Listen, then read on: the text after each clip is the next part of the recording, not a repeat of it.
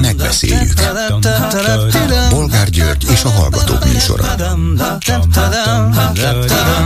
A műsor telefonszámai 061 387 84 52 és 061 387 84 53. Jó napot kívánok a Klubrádió mikrofonjánál, Bolgár György. Mai műsorunkban beszéljük meg, hogy egymás után két közleményben is tiltakozott a mazsihisz Fideszes vezetők meghökkentő megszólalásai miatt.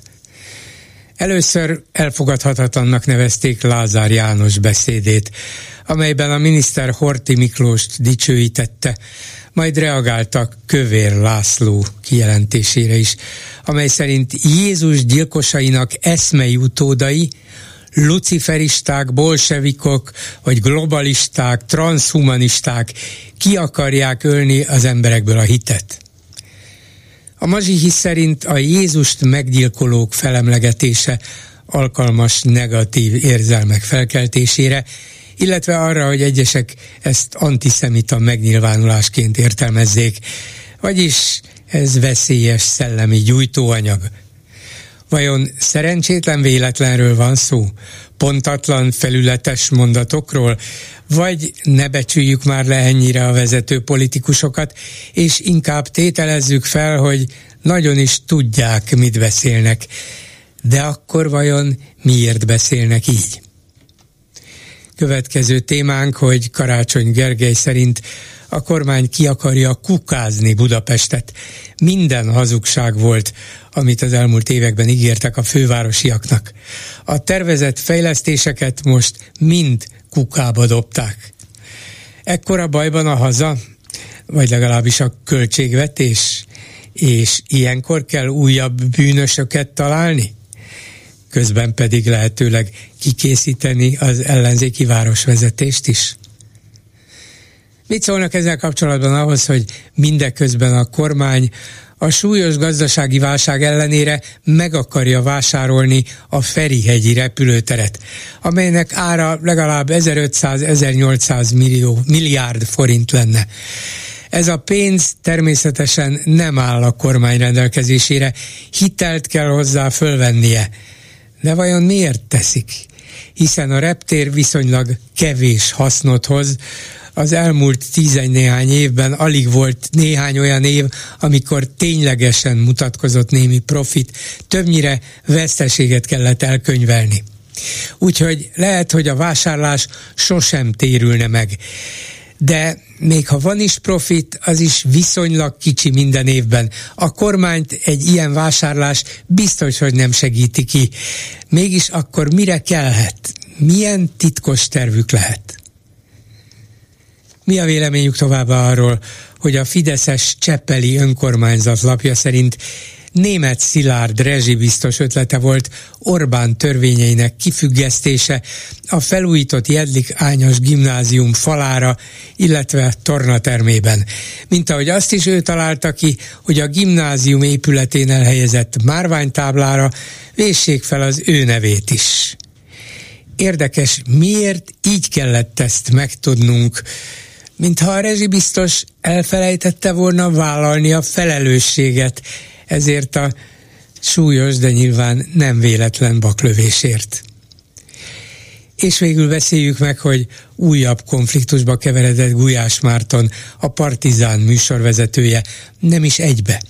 Az általa meginterjú volt Borkai Zsolt, tudják, a jachtozó volt győri polgármester, a vele készült felvétel után kérte, hogy mégse adják le az interjút.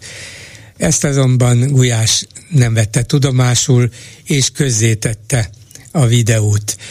Most azonban az egykori emberi jogvédő és politikus Kőszeg Ferenc is elmondta, hogy néhány héttel ezelőtt Gulyásnak említette, fölvetette, kérte tőle, hogy vágja ki a pedofíliával kapcsolatos beszélgetés részletet, amiből később a kormánypárt és médiája óriási cirkusz csinált. Ám Gulyás ehelyett még ki is bővítette ezt a részt. Később bánat, ebb gondolat? Előbb kellett volna okosnak lenni? vagy azért ilyenkor nem árt, hogyha a műsorkészítő, felelős szerkesztő a meginterjú volt alanyok kérdéseire, aggájaira is válaszol. És nem feltétlenül azzal, hogy még rátesz egy lapáttal, vagy egy beszélgetés részlettel. Mi a véleménye önöknek? Telefonszámaink még egyszer 387 84 52 és 387 84 53. Háló, jó napot kívánok! Halló, jó napot, Káló, Káló Sándor vagyok. Parancsoljon! Jó napot kívánok! Én a, a Hortihoz szeretnék hozzászólni, meg a, a akkori propagandához, meg a mostani propagandát kapcsolnám össze először, aztán majd még mondanék egy-két érdekes dolgot. Hát az anyukám egy kis faluba élt, és elmentek moziba gyerekkorába, ahol leadták azt, hogy a Horti felesége karácsonykor egy nagy lábosból, egy nagy merőkanállal a szegényeknek oszta, osztja az élelmiszert, a kaját. Ez úgy be, berögződött vele. És hiába mondtam neki, hogy ez egy propaganda film volt. Tehát, tudta, hogy én a magyar televízióban dolgoztam, tehát tudom, hogy hogy dolgoztak akkor is, meg most is a propagandisták, és mondtam, hogy egy félperces felvétel körülbelül addig merte a, a horti felesége a kaját, aztán elment. És nem tudtam meggyőzni róla, hogy ez így volt. Hát persze, persze. Sajnos. És a mostani propaganda, ez gyakorlatilag ugyanaz, hogy ez a bocsánat, mindig ezt mondom, és akkor lehet, hogy el lehet ítélni, mocskos birka magyar nemzet. Olyan emberek, hogy borzasztó. Nem, nem, e, ne, nem, nem, nem, nem elítélem, hanem egyszerűen ebben nincs igazát. Egyrészt nem vagyunk egyformák. Ebben a nemzetben benne van ön is, én is, a Fideszes szavazó is, a Hortit imádó is, mindenki. Sokfélék vagyunk. Egy nemzethez tartozunk, de sokfélék. Sajnos egyedül maradtam, egy héten megyek egyszer vásárolni, ma voltam, ami fölbosszantottam magamat. Egyik majd aztán mondom a következőt. A C-vel kezdődő áruházban, amit pátyon van, a legdrágább áruház, vásárolgattam, vásárolgattam. Egy öreg asszony, mindig ezt mondom, nálam sokkal öregebb, turkálott a barackok meg minden között, és akkor beszélget a eladóval, hogy múltkor vett három barackot, és abból kettőnek rohadt volt a közepe. És akkor nem bírtam, mert és beleszóltam, hogy persze, nénike, mert ezt úgy szedik le, hogy még mikor még kezd érni, leszedik, mert hogyha éretten szednék le, akkor, akkor mire a boltba kerül, addigra ki lehetne dobni.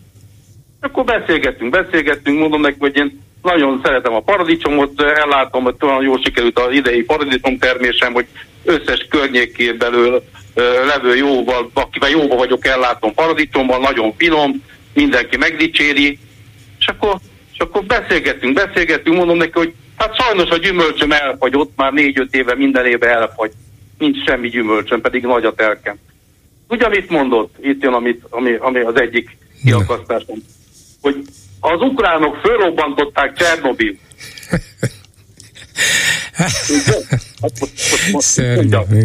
Hát akkor még Szovjetunió volt Ukrajna.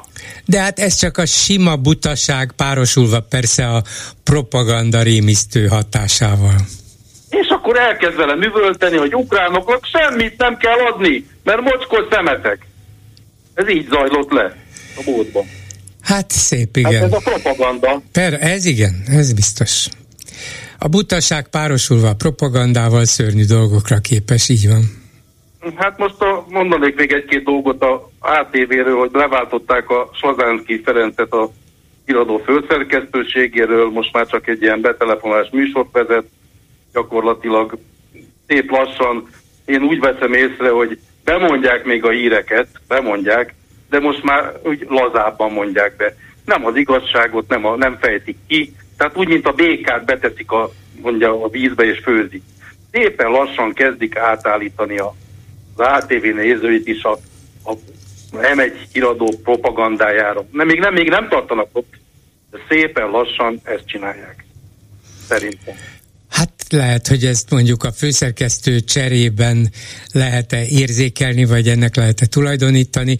Nem tudom, de ez a folyamat elindult már hosszú évekkel ezelőtt. Szépen, lassan, óvatosan, hogy lehetőleg senki ne vegye észre. Igen, egyre több dolgot helyeznek el ott, és egyre több dologról hallgatnak szemérmesen.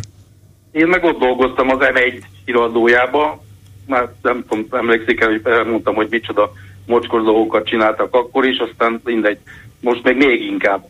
De ami, ami ma fölbosszantott igazából, amiért nem szoktam csak úgy bosszantásként betelefonálni. Én nekem lejár a, a biztosításom, a gépkocsi biztosításom. Egy hónap múlva. Igen. És megkaptam a A-val kezdődő, nem, nem, nem mondom a nevét, biztosítót, mióta az SMS tudom, már mindig ott vagyok, 30 éve annél a biztosító, biztosító társaságnál voltam, és most tavaly is megemelték, vagy 10%-kal a biztosításomat, akkor fölment 38 ezerre, most kiküldtek egy ajánlatot, 59 ezer, gyakorlatilag 60 ezer forintot, majdnem a duplájára. Igen. És egy arcolást nem tettem 40 éves vezetésem alatt senkibe, és duplájára emelik a, a, a, a biztosításom összegét. Na akkor ezt fölbosszantottam magamat, elkezdtem az interneten nézni, fele annyiért találtam egy másik biztosítót, de ami, ami, ami, ami, ami mostani, bocsánat, ideges vagyok, fölhívtak egy órával ezelőtt, vagy két órával ezelőtt a, a, az A-val kezdődő biztosítótól, hogy mi a véleményem arról, hogy most 25%-kal felajánlják nekem, hogy olcsóban tudok lakásbiztosítást kötni. Hát most érti ezt, hogy a, a, a, én nem csináltam senkinek semmi kárt. Tehát, hogyha úgy veszem, hogy ingyen kapnak tőlem pénzt.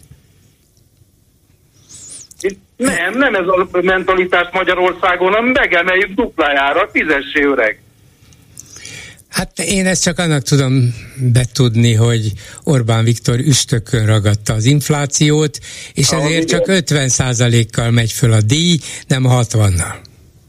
Nem, de majdnem nem, nem teljesen 50, hanem de 38-tól 50-60 ezerre fölment, ment volna a díj.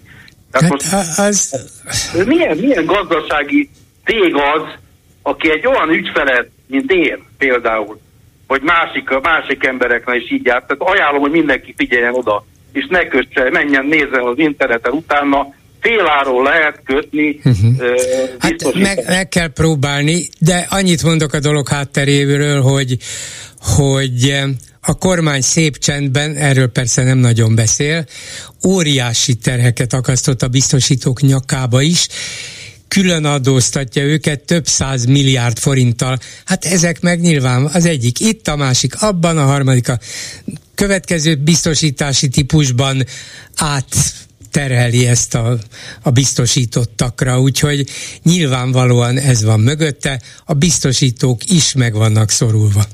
Ez oké, okay, de egy másik biztosító az miért fél áron köt velem? Hát mert azt látja nyilván, hogy lesznek olyanok jó néhányan, akik a hirtelen nagyon megnövekvő biztosítási díjak miatt újat keresnek, és akkor ajánl egy jobbat, de lehet, hogy az ő egyéb biztosításaik pedig nagyobb mértékben emelkednek. Hát mindegyik biztosító játszik, nem csak egy terméket kínálnak, hanem többfélét.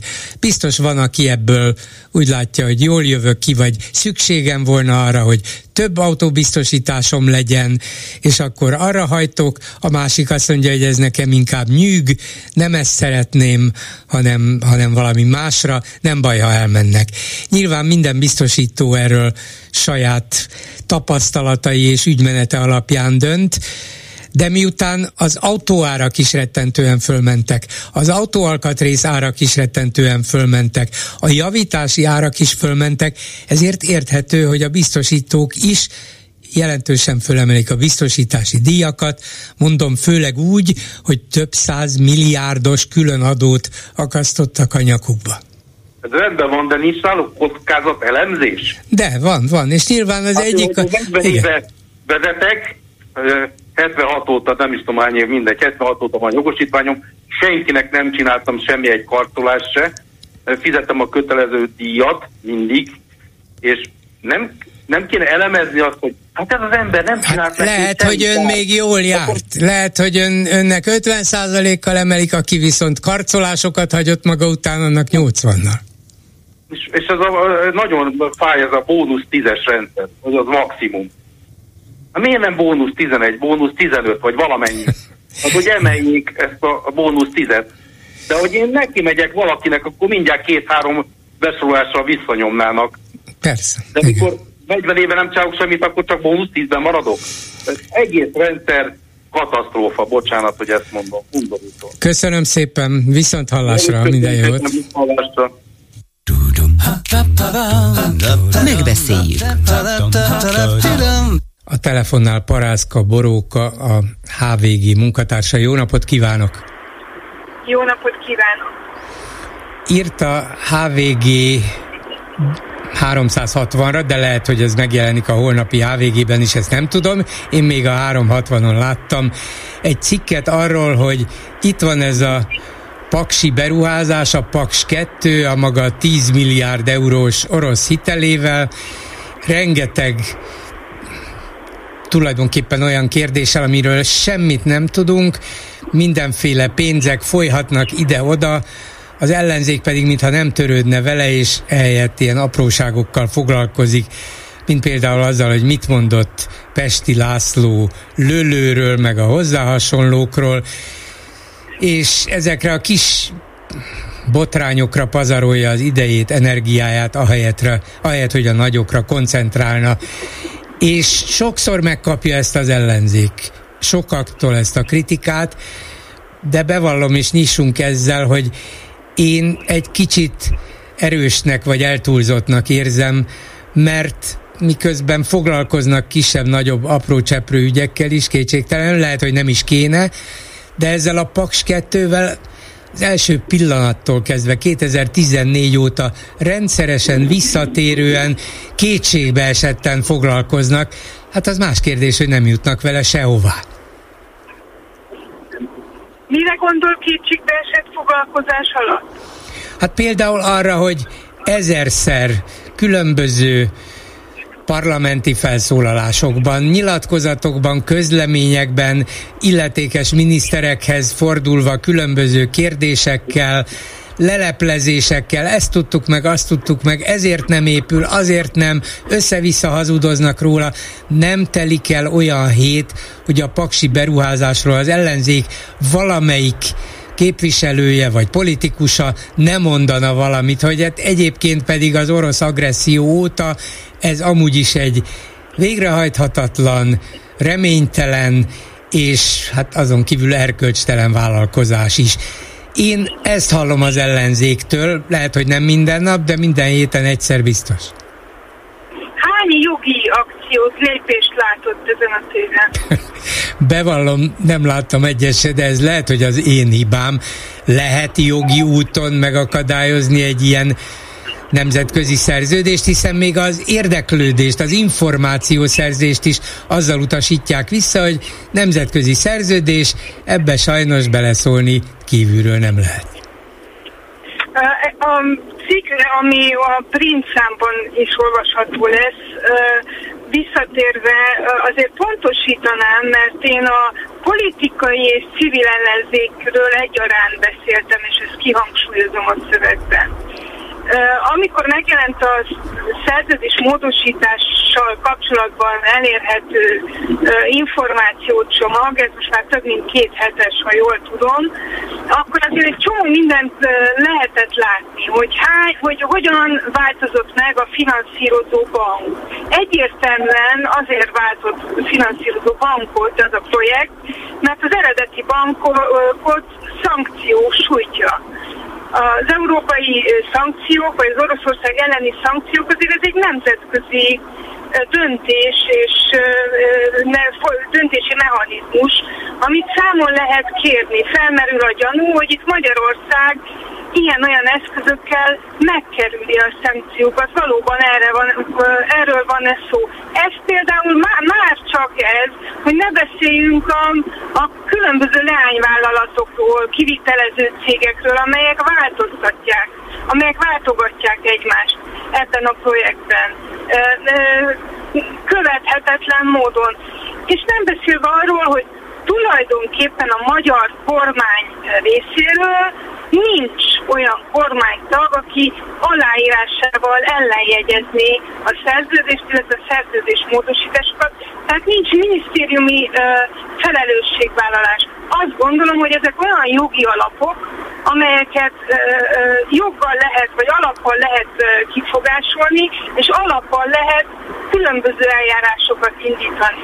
Még akkor is, hogy tudjuk, hogy hogy nem működik a magyar jogállam, az, hogy, hogy itt ki mit élőzik a Facebookon, a nem tudom hol, az még nem jogi eljárás. Ami számomra nagyon meglepő, így a, a román korrupció ellenes folyamatokat és intézkedéseket tekintve, hogy az élőzéseken, meg a nyilatkozatokon túl, amiket ön is említ, nem történtek ilyen lépések. Nem egészen értem, hogy miért, Noha erre mondjuk a politikai ellenzéknek ö, ö, eszközei és módja lenne, tehát hogy itt, itt van egy hiátus.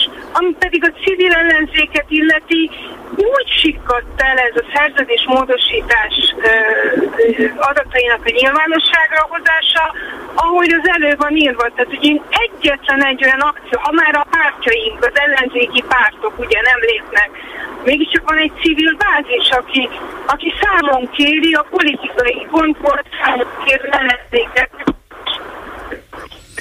valahol úton van, Boróka hallom, és most a hangja is útra kelt, el is, el is tűnt valahova, remélem visszajön. Itt van még? Én itt vagyok. Jó, akkor visszajött. Szóval a, a civilek hangját sem hallja. E, biztos, hogy lehetne többet kiabálni, többet követelni, többet sürgetni, akár bírósághoz is fordulni. Én csak azt mondom, hogy Szerintem, amit meg lehetett tenni, és aminek értelme volt, vagyis, hogy a közvélemény figyelmét megpróbálják felhívni arra, hogy ez egy, ez egy nagyon gyanús, óriás beruházás, ami különösen oda kötötte Orbán rendszerét és egész Magyarországot az oroszokhoz, akikről kiderült hamarosan, hogy agresszorok is. Ezt a beruházást abba kell hagyni. Lehetőleg nyilvánosságra kellene hozni összes fontos részletét, részét, de hát még ez se volt hajlandó a kormány megtenni. Értem én, hogy a frusztráció önben is ott van, hogy na de csináljanak valami olyat, aminek eredménye van, de ha egyszer ez a rendszer vízhatlan, minden kiabálás, tiltakozás lefolyik, lepereg róla, akkor mi a teendő? Ne, nem, abszolút nincs bennem frusztráció, rácsodálkozás van. A jogállam alapja, hogyha valaki hoz egy nagy volumenű pénzügyi döntést, és itt ugye 10 milliárd euró a tét, akkor azért felelősséget vállal. Így születik egy szerződés, nem? De a paksi erő, erővel kapcsolatban nem tudjuk, hogy ki a politikai felelősség, ki vállalja ezt a politikai felelősséget. Szijjártó Péter? Hát látni kéne azt az aláírást azon a szerződésen, azt a nevet. Tehát ez nem frusztráció, ez, ez még csak nincs a jogállam alapja, tehát, hogy, hogyha az ember tatarozza a kis fürdőszobáját otthon, akkor is köt egy ilyen szerződést, nem a festő mázoló hajtással, nem 10 milliárd eurós beruházással. Tehát, hogy én erre csodálkozok rá, hogy ilyen, ilyen lépések nem történnek meg.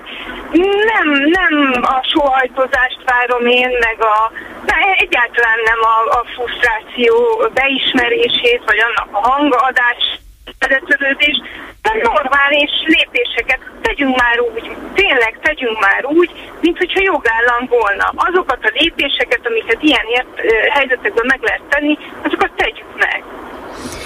Értem, de te, ön is tudja, hogy minden ilyen szerződés értennél sokkal kisebb jelentőségű dolgoknál is a végső felelős az egyszemélyi hatalom birtokosa Orbán Viktor. Hogy most a Paks 2 szerződés felépítés, vagy Paks 2 felépítésével kapcsolatos szerződéseket konkrétan kiírta alá, az alapot, hogy ilyen lesz, az Putyinnal együtt ő, hogy a részletekben a külügyminiszter, külgazdasági miniszter, vagy éppen az MVM-esek vezetői írták alá. Ez ebből a szempontból másodlagos. Az egészért a politikai felelősséget a miniszterelnök viseli, ez nem elég? Nem elég, mert tegyük fel, hogy történik egy rezsimváltás, és jóvátételre kerül sor. Tegyük fel, hogy bebukik ez a projekt, hogy elúszik ez a 10 milliárd euró. Akkor bizony nem lehet azt lobogtatni, hogy mi úgy tudtuk, hogy Orbán Viktori a felelősség, és Orbán Viktor vegye elő a kis szekrényből a 10 milliárd eurót, akkor elő, akkor kéne tudni, vagy addig is kéne tudni, hogy mi van ebben a szerződésben.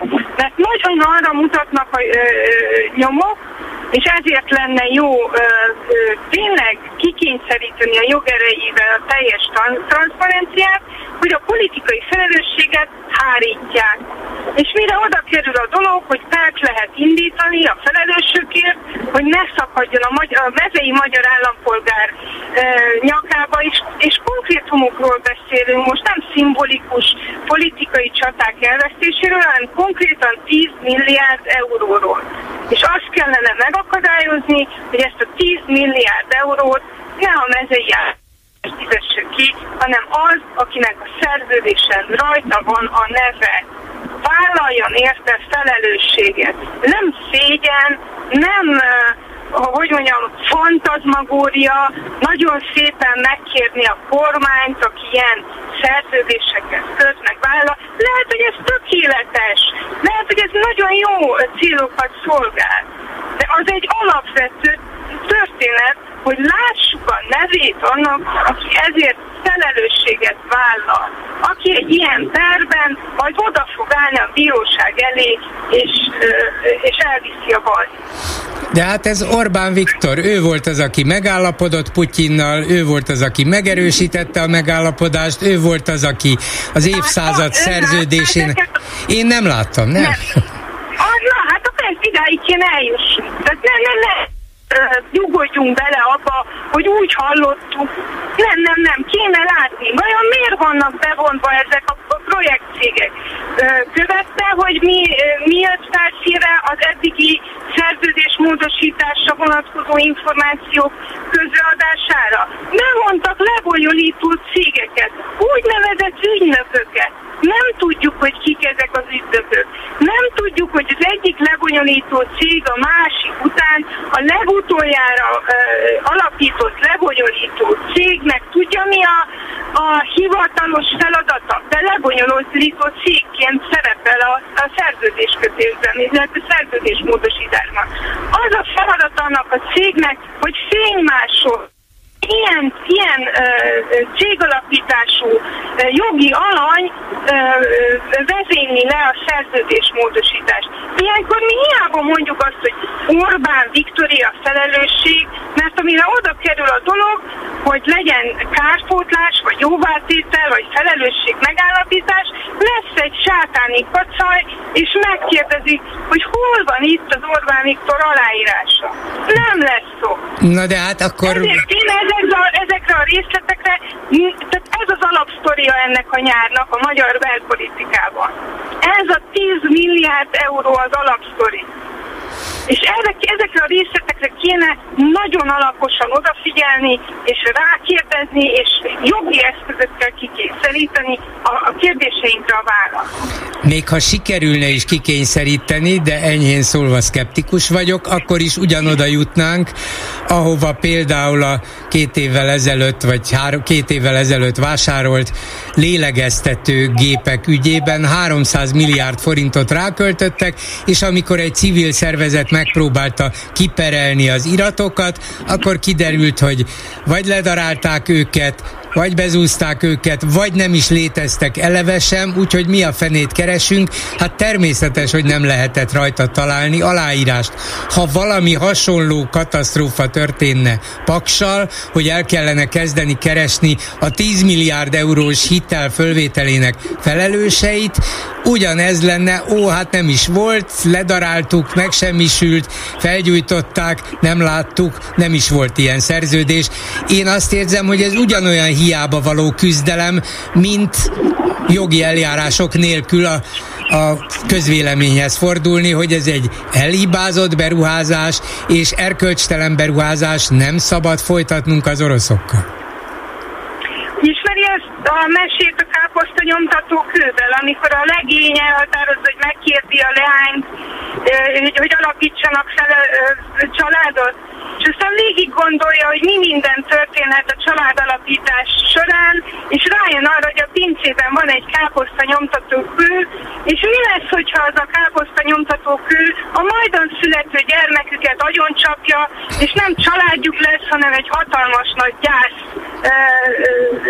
jön a, létre a figyükből. Tehát körülbelül, körülbelül itt, itt tartunk, toporgunk, hogy, hogy már eleve értelmetlennek minősítjük azt, hogy jogállami, jogállam polgáraiként lép, járjunk el.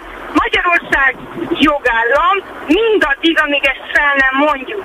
Magyar jogokat kérni be, be lehet tartani. Vagy mondjuk fel, akkor, akkor mondjuk ki azt, hogy nincs magyar állam, nincs magyar állami felelősségvállalás, Ajjaj, most megint elment Parászka Boróka hangja. Félek, hogy hiányozni is fog, de szerintem a lényeget hallottuk. További jó utat kívánok Parászka Borókának, és a hallgatóknak meg azt javaslom, hogy ha nem a hvg.hu-n a hvg 360-on, akkor a holnapi megjelenő nyomtatott HVG-ben olvassák el a cikét. Köszönöm szépen, viszont hallásra! Köszönöm, viszont hallásra! Megbeszéljük. A vonalban pedig Somogyi Zoltán, szociológus, politikai elemző. Szervusz Zoli! Szervusz, jó napot kívánok a hallgatóknak! Csak egy mondat erejéig, mm, ha már itt fejeztük be Parászka Borókával, hogy szerinte ez a nyár kérdése, hogy mi a fene történik Paksal, mi van azzal a 10 milliárd eurós orosz hitellel, miért nem lehet ebből valamit megtudni, vagy kierőszakolni a kormányból, mennyire tartod ezt mondjuk napi vagy nyári aktuális fontos ügynek, vagy inkább ez egy lassan évtizede húzódó nagyon súlyos ügy, aminek sem ezen a nyáron, sem jövő héten nem lesz vége. Hát a, a Paks 2 az a, a nagy állami hitelből ö, finanszírozott, nagy, nagy állami beruházásoknak a csoportjába tartozik. Ez hasonló például a Budapest-Belgrád vasútvonal is. Ezekről azt tudjuk, hogy nagy előkészítések történtek, több tíz milliárd forintot a kormányzata az előkészítésre már elköltött, de nem tudjuk, hogy meg fog-e valósulni. A kormányzat oldaláról mindig ott az ígéret, hogy megvalósul, de nem látjuk a megvalósulásnak azt a, azt a gyors folyamatát egyrésztről, másrésztről meg ami tényleg nagyon nehézkesé teszi az egész ügynek a kezelését, az a nyilvánosságtól történő elzárás, ami az ügynek az elzárása, ami azért elszomorító, mert ezek mind, ha még ha hitelből is finanszírozzák, ez közpénzből finanszírozott dolog, tehát gyakorlatilag a mi pénzünkből történik mindez, és közben pedig nincs meg az a, az a nyilvánosság mellette, amit egy ilyen ügy meg kell, hogy kapjon. Na de ha megfeszülünk, akkor se lesz bocsánat, egy pillanat, csak elkezdett mellette ugatni a kutya. Úgyhogy most már én még egyszer a kérdést igen, szóval... elmenekültem egy másik igen, szobába. Igen. Hát ő is szót kér, itt szólásszabadság van, már ne haragudj. Szóval... Hát nálunk, nálunk meg is van a családban, tehát meg is kapja.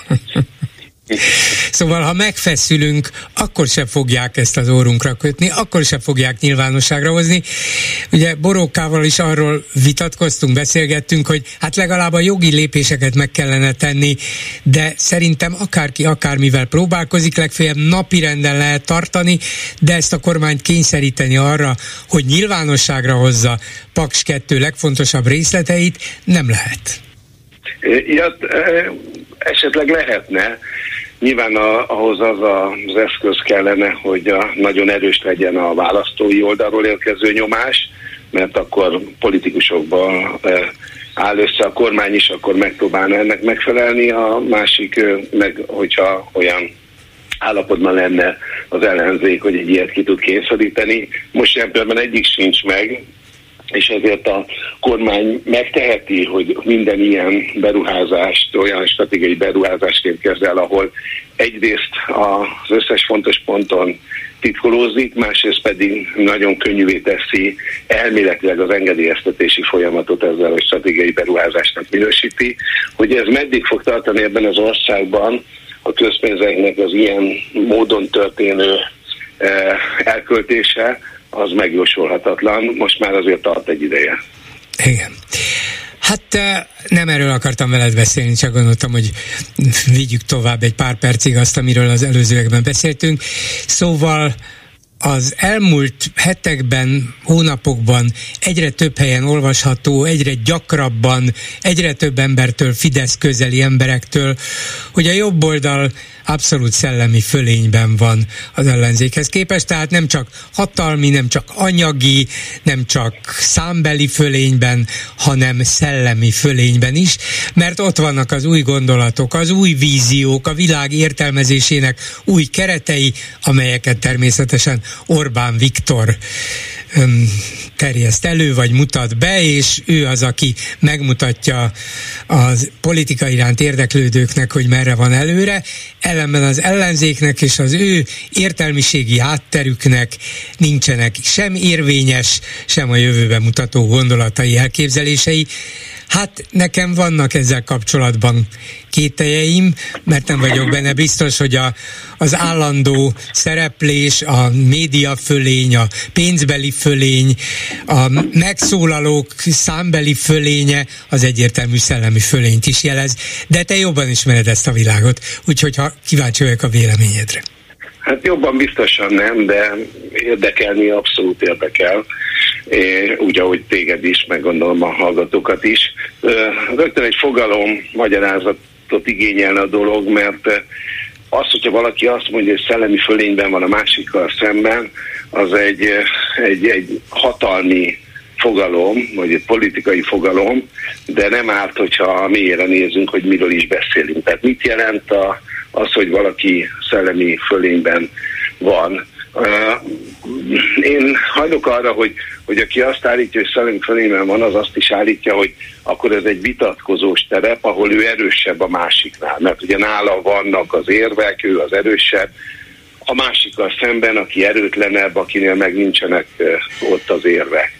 Na most ilyen pillanatban az van, hogy amikor vita van a magyar nyilvánosságban, vagy a magyar politikában, azok a ritka pillanatok, amikor ilyenek vannak, ott is egyébként a kormányzat válogatja össze a vitapartnereket. Tehát olyan terepen vitatkozik ellenzékiekkel, ahol a saját terepe van. Ilyen volt például a tranzit, ahol a miniszterelnök maga nem vitatkozott senkivel, de azt megengedte a kormánya néhány tagjának, és egyébként meg elemzőknek is, én magam is vitatkoztam Rázágoston Sámuelvel, tehát hogy, hogy, hogy legyen valami vita, de hát az ott egy ő általuk szelektált a saját területükön történő vita. Az a fajta vita, amihez a média szolgáltatná terepet, a sajtó, ti, meg egyébként más nyilvánosságok, amit mondjuk Nyugat-Európában nagyon, nagyon is használnak, és egyébként el is várja ki, és követeli a média, hogy legyenek viták. Na, ezek nincsenek,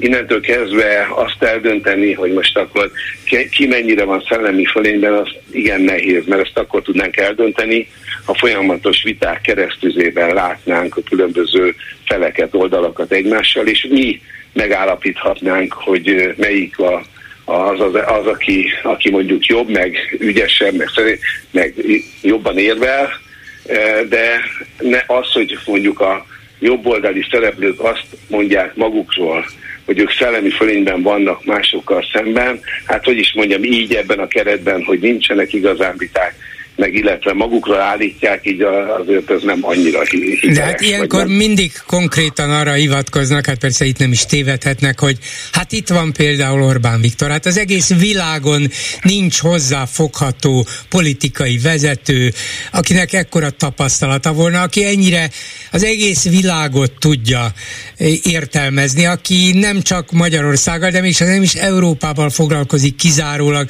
hanem minket is bele tud helyezni az egész világban zajló folyamatokba, ki tudja emelni a lényeget, látja a meghatározó irányokat, és hát ettől el vannak ájulva természetesen a vele találkozó külföldiek is, legyenek azok tudósok, egyetemi oktatók, esetleg politikusok, csak nézik, hogy ez a kis, a kis Magyarországról való miniszterelnök, ez, ez az ember mennyire világméretekben képes gondolkodni. Tehát, mint hogyha meghatároznák saját számukra, saját maguk számára ezek a fideszes megmondó emberek, hogy hát mihez kell igazodni Orbán Viktorhoz, és Orbán Viktor lényegében az egész világnak meg tudja mutatni a kivezető utat, a megoldásokat. Körülbelül ebben merül ki a szellemi fölény, és van benne legalább annyi persze, hogy Orbánban valóban megvan a, az ambíció arra, hogy a világot értelmezze, és ne egyszerűen az országot kormányozza, hol jól, hol rosszabbul. Én ezt értem, meg végig is, is hallgattam, amit mondtál, de 17 Remélem éve, azt is végighallgatod, amit Orbán mond. Próbálkozom, de ugye 17 éve, 17 éve Igen. nem vitatkozott magyar politikussal. Tehát ha továbbra is az a kérdésem, hogy akkor ha, ennyi, ha ennyire őek nagyságrendekkel mindenki fölött áll, és mondjuk a saját táboran politikusként néz rá, és nem Istenként, mert ha Istenként néz rá, akkor nyilván az Isten nem vitatkozik senkivel, de hogyha mondjuk politikusként néznek rá, és büszkék arra, hogy milyen fantasztikus, nagy kvalitású politikus, és egyébként nyilván mondhatjuk azt, hogy hogy van tehetsége, vagy sejtjük azt, hogy van tehetsége ehhez, akkor miért van az, hogy 17 éve nem vitatkozott uh, magyar politikussal? Tehát ez a kettő nekem így nem összeilleszthető. Inkább az illeszthető össze, hogy van egy olyan általa elfoglalt nyilvánosság szerkezet, amely nyilvánosság szerkezetben sokkal nagyobb erővel tud részt venni a kormányzati oldalnak a kommunikáció és propagandája, mint az ellenzéké. És tudja azt mutatni, hogy erőben van, de hát azáltal mutatja az erőt, hogy, hogy csak velük találkozunk, amire nyilván mondhatjuk azt, hogy az ellenzék is megéri a tekintetben a pénzét, de hát azért lássuk az arányokat, hogy mekkora pénzeket költenek a kormányzati propagandára, és mekkora pénze van az ellenzéknek arra, hogy ezt megpróbálja ellensúlyozni. És ez így igazságtalan rendszer. Tehát, hogyha nézzünk egy foci meccset, és azt látjuk, hogy az egyik csapatban 22-en vannak, a másik oldalon 11-en, jó, mondjuk ez nem jó példa, mert akkor észrevennénk, és azt mondanánk, hogy csalás, de ha mondjuk azt látnánk, hogy 90 percig csak az egyik oldalon pattog a labda, és nem tudnánk, hogy az a labda azért pattog így, mert lejt a pálya, mert azt már nem mutatja be úgy a tévé, vagy nem látható, akkor azt mondanánk, hogy hát az egyik oldal az sokkal erősebb, mint jobban erőben van, jobban focizik, mint a másik.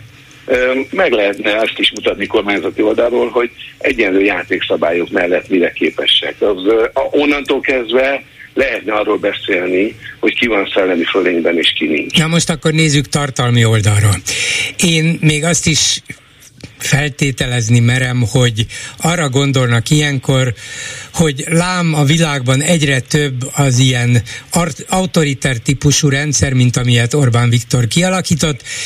Többek között azért, mert a, olyan súlyos problémák vannak országokon belül és kívül az egész világon, hogy ez csak erős kézzel, erős, elhatározott, elkötelezett politikusok, államférfiak tudják kezelni. És Orbán Viktor természetesen ilyen, de meglátja a hasonlókat másokban is, más szövetségesekben is, és ugyanakkor észreveszi, már jó ideje észrevette, hogy ez a nyugati típusú polgári demokrácia az állandó kompromisszumokkal, az állandó állandó koalíciós kötési kényszeri, kényszerekkel, az állandó kiegyezésekkel, engedményekkel, hát ez nem alkalmas sajnos a világ vezetésére ilyen válságos időszakokban.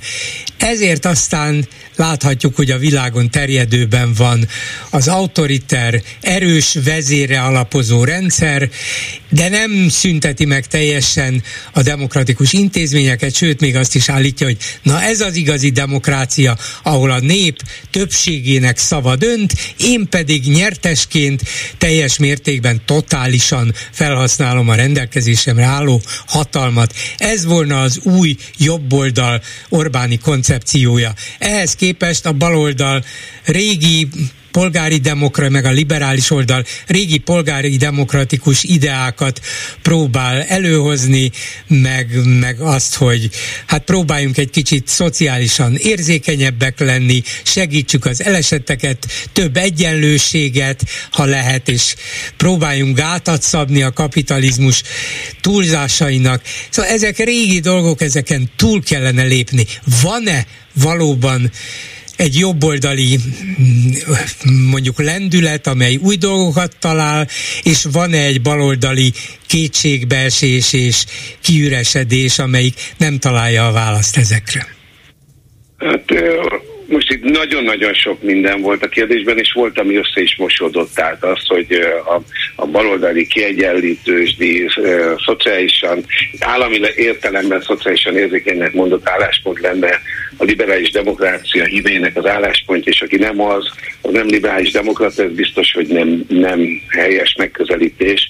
Pont ez az érdekes, hogy kapitalizmus pártiak, piacbarát emberek, európai értelemben, vagy az európai világban látható jobboldaliak, akik, akik szabadelvűek egyébként, és, és egyéb szabadságpártiak, azok ugyanúgy a liberális demokrácia hívei, mint mondjuk egy baloldali ember. Tehát így nem osztanám szét, uh-huh. hogy a baloldal lenne a liberális demokrata, hanem a liberális demokráciában hívőkből áll össze egy olyan sokszínű rendszer, ahol baloldaliak és jobboldaliak is ott vannak, és politizálnak, meg gondolkodnak, és vitatkoznak egyébként a, az ország állapotáról. Na ez nincs most Magyarországon. Tehát az egyik oldalon e, ott vannak azok, akik a liberális demokrácia hívei, a másik azok, akik ilyeneket mondanak, amit most az előbb felsoroltál, ahova már rögtön az első mondat után vissza lehetett volna kérdezni, hogy hol lett nagyobb a, a, a sikeres autokráciáknak a száma. Tehát én értem, hogy azt mondják, hogy ebbe az irányba megy a világ,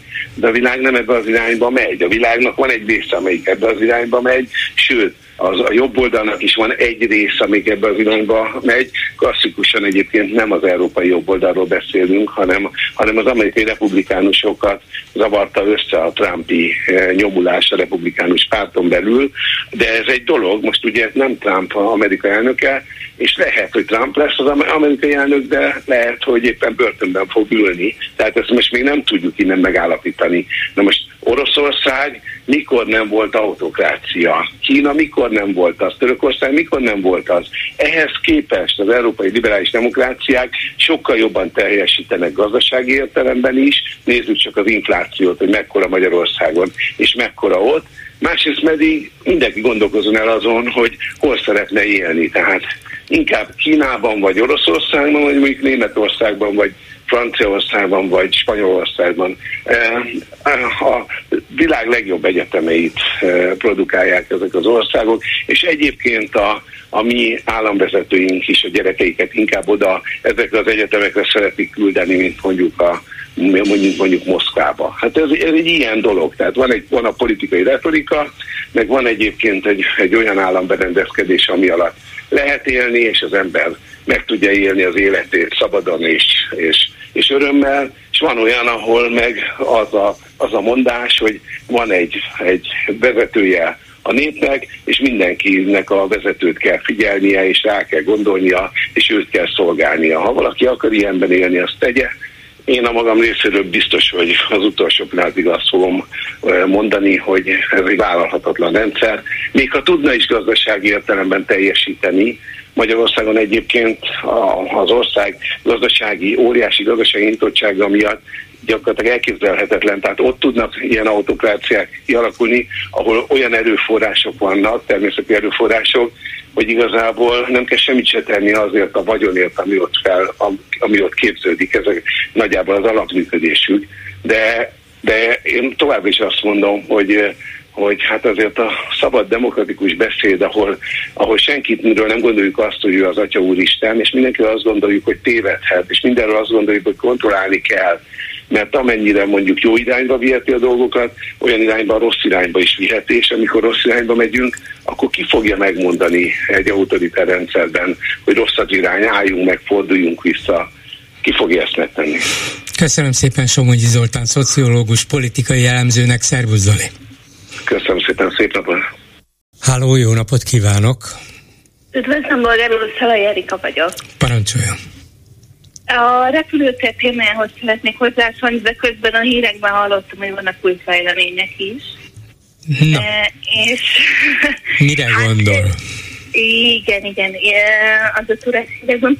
E, Én, ar, én azt szeretném e, önökkel megosztani, hogy alapvetően roppant mód évek óta elégedett vagyok a, a budapesti repülőtér szolgáltatásaival.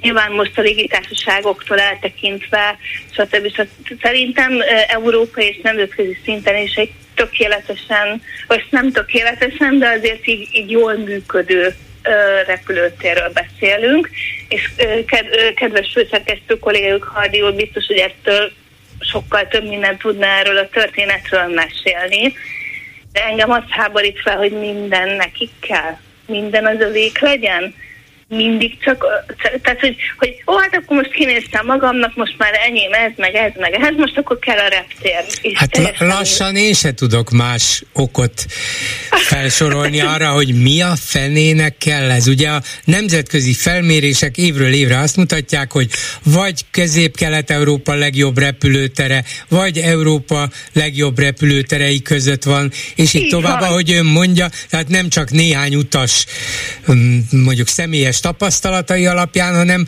rendszeres felmérések alapján Abszolút. jutnak erre.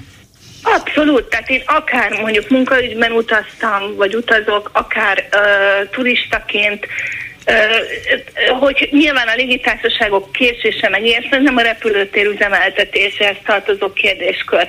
Viszont én azt mondom, hogy a budapesti repülőtér az az országnak az egyik legértékesebb turisztikai ö, ö, vonzereje mert akár átszállásról beszélünk, akár ö, itteni látogatásról, ö, egy kiváló szolgáltatást, hogy mind étel, ital, ö, van rengeteg szolgáltatás, viszonylag gyors a bejutása, a, a, a security, tehát a, a, biztonsági ellenőrzés, ellenőrzés, igen. igen, tehát hogy, hogy tökéletesen működik, miért kell ezt is elrontani? Én ezt nem értem bolgárul. Hát, eh, ha valamit el lehet rontani, azért ebben néhányan éreznek valami fantáziát, de azért valahol ott keresgélném a megoldást, hogy valamilyen általunk talán nem látható haszonra csak szert tesznek a fideszes kollégák, vagy urak, vagy nem tudom kik, ugyanis maga, az, a, maga a repülőtér az elmúlt több mint másfél évtizedben sokkal többször szenvedett el veszteséget, mint amennyi nyereséget hozott. Tehát ugye egy csomót kell rákölteni, fejleszteni kell, beruházások vannak, előre nem látható, mint például covidos járványfejlemények, bezárások, tehát nem egy olyan óriási üzlet, hogy na erre az államnak rá kell tennie a kezét, mert akkor néhány éven belül fantasztikus nyereség üti az állammarkát. Nem, nem üti, re- repülőtér jó működik, azt valószínűleg csak elrontani lehet, a haszon pedig látszólag nem olyan nagy. Mi a fenét kereshetnek ebben? Fogalmam nincs, ez, ez a kérdőjel bennem is megvan.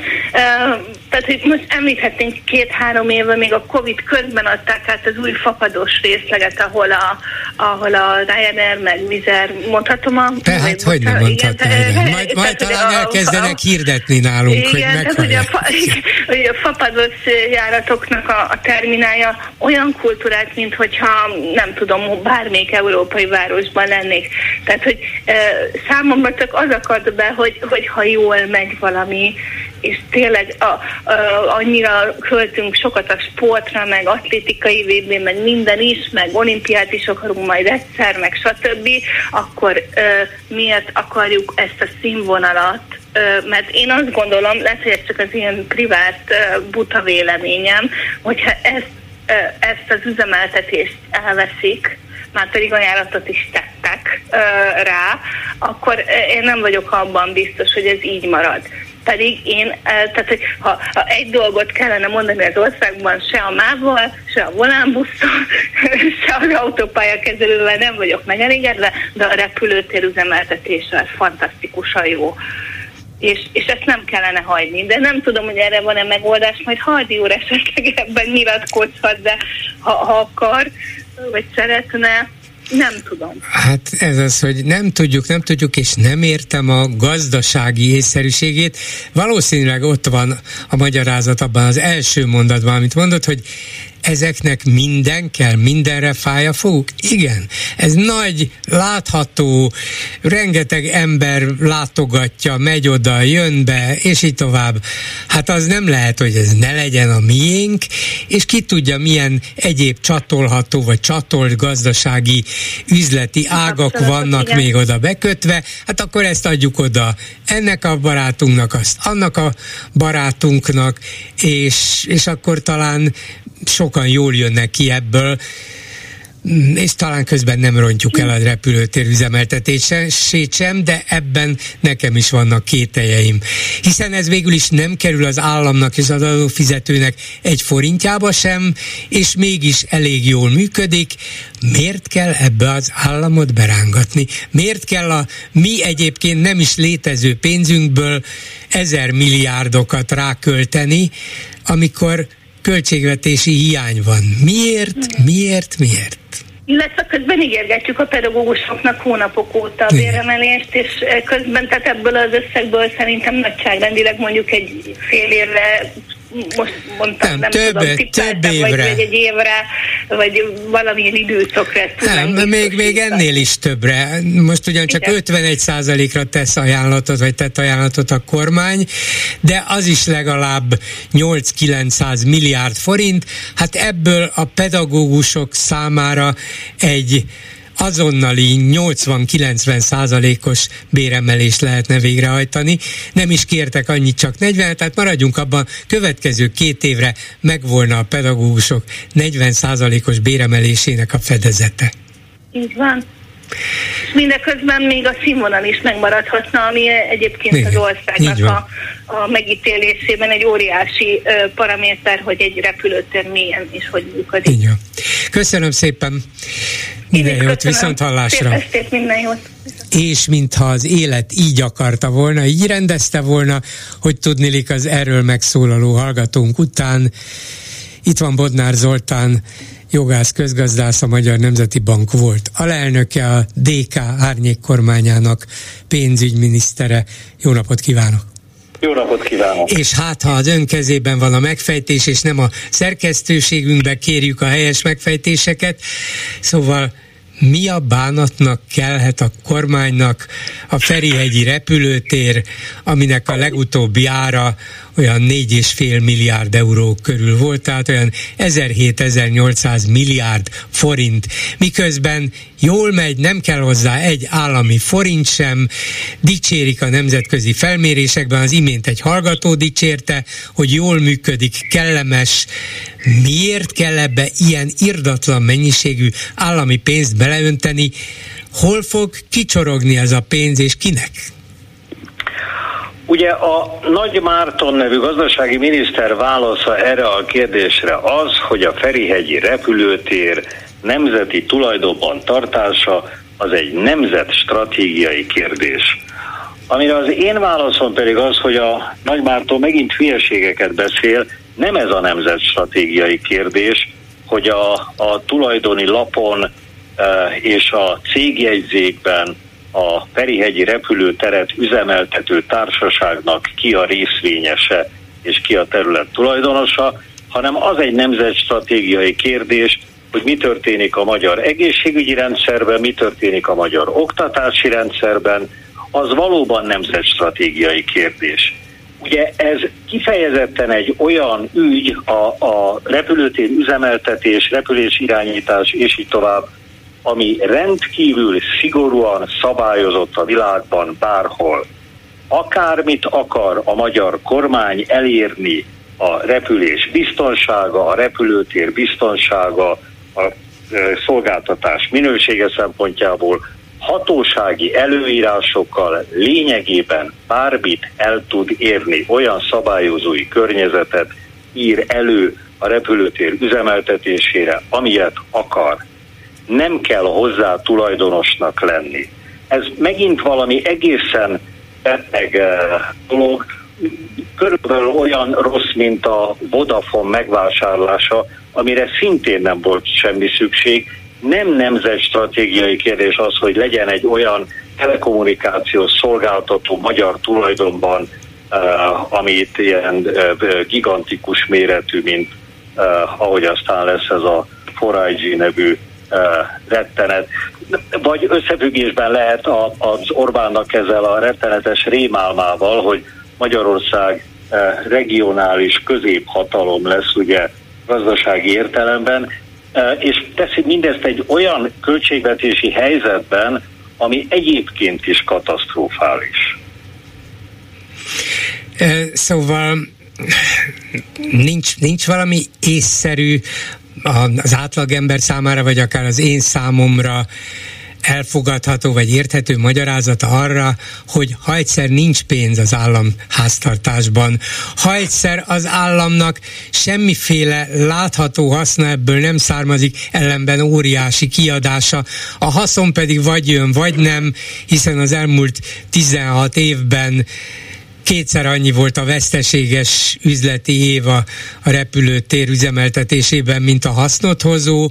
Szóval ebből haszon az ország számára nem termelődik, akkor mégis miért? Egyszerűen Orbán Viktor valamiért rákattant a repülőtérre, hogy ahhoz, hogy mi erős ország legyünk, ahhoz állami kézben kell lennie a repülőtérnek, és nem lehetett róla be- lebeszélni?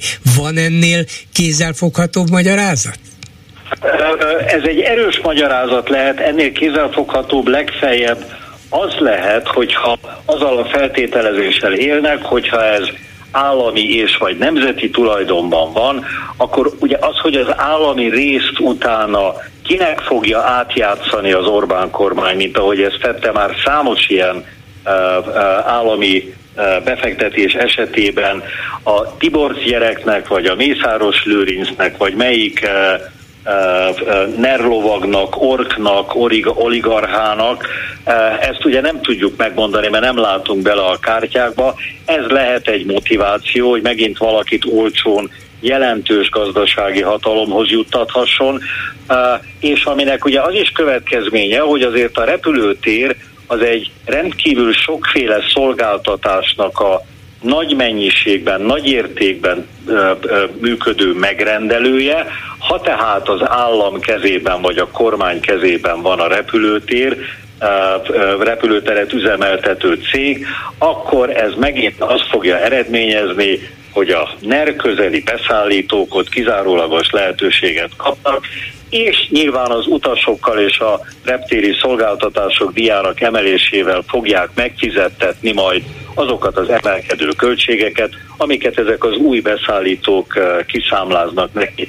De őszintén szólva, eh, eh, kevésbé is ez a, ez a része, ez a jövőbeni a, a, a NER oligarchák számára hasznot jelentő része az érdekes ennek, hanem az a végtelenül erkölcstelen megközelítés, hogy miközben az ország ilyen egészen rettenetes gazdasági helyzetben van, miközben a költségvetés 3,9%-os tervezett hiánya nyilvánvalóan nem tartható, hogyha már egyszer az első fél évben az egész éves hiány 85%-át előállította a kormány, akkor nem lehet ilyenekre költeni, nem lehet az adósságot növelni. Ugye a, a, a, az Európai Uniós elszámolás szempontjából ez nem egy hiányt növelő tétel, hiszen a pénzért cserébe vagyoni eszközt kap a magyar állam, a költségvetés ebben az értelemben.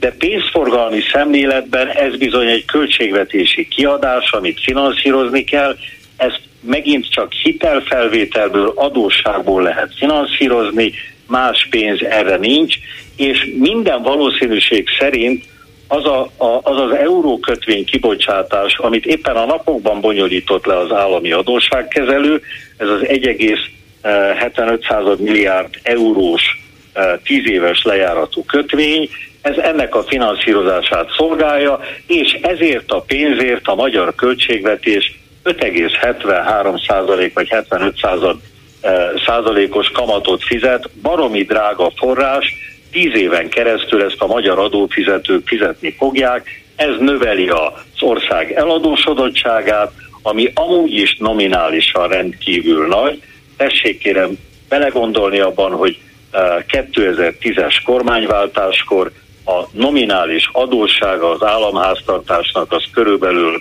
20 ezer milliárd forint volt, ma 50 ezer milliárd forintnál tartunk nagyjából.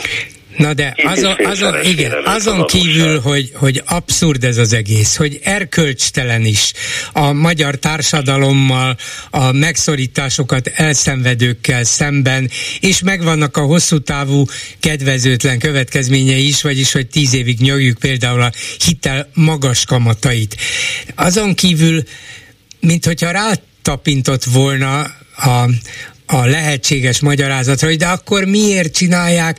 Hát valószínűleg azért, mert bár a repülőtérből kivehető közvetlen haszon az nem nagy, és a legjobb években sem volt több 70-80 millió eurónál, hát ez nevetséges, egy Mészáros Lőrinc, hát lehajolni lehajol érte, de azért ennél jóval, jóval nagyobb nyereségeket tesz zsebre, de az, hogy egy ilyen repülőtér, egy nagy gazdasági vállalkozás, amely egy csomó egyéb kisebb vállalkozásokat tud foglalkoztatni, működtetni, kifizetni, és nyeres, nyereséget adni nekik, na ez már valami olyan állandó, mindennapos hatalmat ad az államnak, az állam vezetőinek, hogy hát már ezért megírja közpénzt elkölteni, hogy utána a mindennapi kisebb-nagyobb nyereségek a mi embereink körében csapódjanak le. Ez lehet a valószínű magyarázat? Ez egy lehetséges magyarázat. Ez egy, ez egy érvényes magyarázat lehet, igen.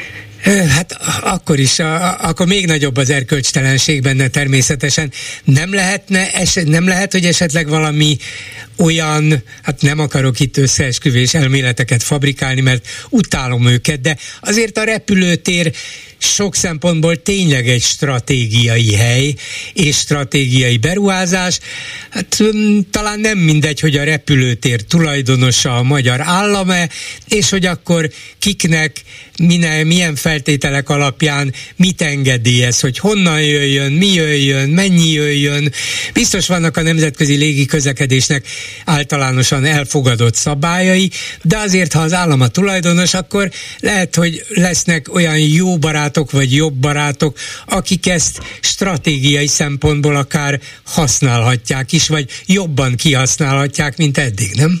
De kérem, akkor, akkor itt az a kérdés, hogy az állam jó tulajdonos-e vagy sem, akkor, hogyha a repülőtér üzemeltetésénél ebből a szempontból nem a gazdaságilag racionális döntést hozza meg, hogyha a kedvezményezett baráti ennek, annak, amannak olcsóbb díjat szab a repülőtér használatáért, a, a résekért, az időkért uh, kedvezőbben uh, adja az optimális időszakban történő felszállási és leszállási és mindenféle engedélyeket és réseket a, a repülőtársaságoknak, ha ezeket a döntéseket nem a gazdasági racionalitások vezérlik, akkor ez azt jelenti, hogy az állam rossz gazdája a közvagyonnak, a köztulajdonnak, és akkor azért nem szabad csinálni. Nincs ennek semmilyen gazdasági észszerűsége, és alapvetően valóban égtelenül erkölcstelen és tisztességtelen eh, ez az egész történet, miközben eh, megszorító intézkedések tucatjai jönnek elő, a, a, a, a, a, a visszavont beruházási javaslatok, amik véletlenül éppen a legfrissebb kormány határozat alapján is döntően Budapestet érintik, ahol egy csomó közösségi közlekedési fejlesztés és minden más elmarad, ami a polgárok kárára van, cserébe azért, hogy néhányan megint jól járjanak és gazdagodjanak ezen a történeten. Szóval nincs egész egyszerűen nincs sem biztonságpolitikai, sem vagy nemzetbiztonsági, sem gazdasági, racionális megfontolás. Emögött ez egy soha meg nem térülő beruházás a magyar állam részére, ezzel szemben viszont a pillanatnyi költségvetési helyzetet és az adóság helyzetet rendkívül jelentős mértékben rontja. Ezzel szemben mi fizetjük. országban ez nem fordulhat Na, akkor a végén mégiscsak kibököm azt, amire gondolok. Ugye Orbán Viktornak víziói vannak. Nem lehet, hogy az a víziója, hogy Kínával természetesen fenntartjuk a kapcsolatokat, a jó kapcsolatokat, annak ellenére, hogy az Egyesült Államok és az Unió is egyre több fenntartással viseltetik velük szemben, de mi lenne, hogyha ezt a budapesti repülőteret nagyon jó helyszínen van, valamiféle kínai logisztikai központtá fejlesztenénk, és ehhez nem árt, hogyha az állam tulajdonában van az a reptér. De lehetnek ilyen, ilyen nagyívű gondolatok, de erre azt kell mondanom, hogy a, ez az egész geopolitikai koncepciója Orbánnak, amit arról szól, hogy Kína az világ első lesz, és mindenkit beelőz, a nyugat hanyatlik, ezzel szemben Kína az, az a feljövő csillag, olvasnia kellene gazdasági híreket egy kicsit a világban, hogy mi történik Kínában. Kína nem előz be, és nem fog beelőzni. Kínában rengeteg belső eh, a gazdaságpolitikával és a rendszerrel összefüggő feszültség van, ami Kína gazdasági teljesítményét rendkívüli mértékben rontja eh, mindenféle szempontból, még a tudományos technológiai eh, fejlesztések területén is Amerika és az Európai Unió abszolút versenyképesebben. Nem Kínára kell játszani, ez egy tévedés, nem lesz kétfejű a világgazdaság, és a nyugatnak a, a gazdasági ereje az hosszabb távon sem fog igazándiból csökkenni. Hibás és téves az egész koncepció, ami arra irányul, hogy a nyugattól el kell fordulni, és a kelet kegyeit kell, kegyeit kell keresni.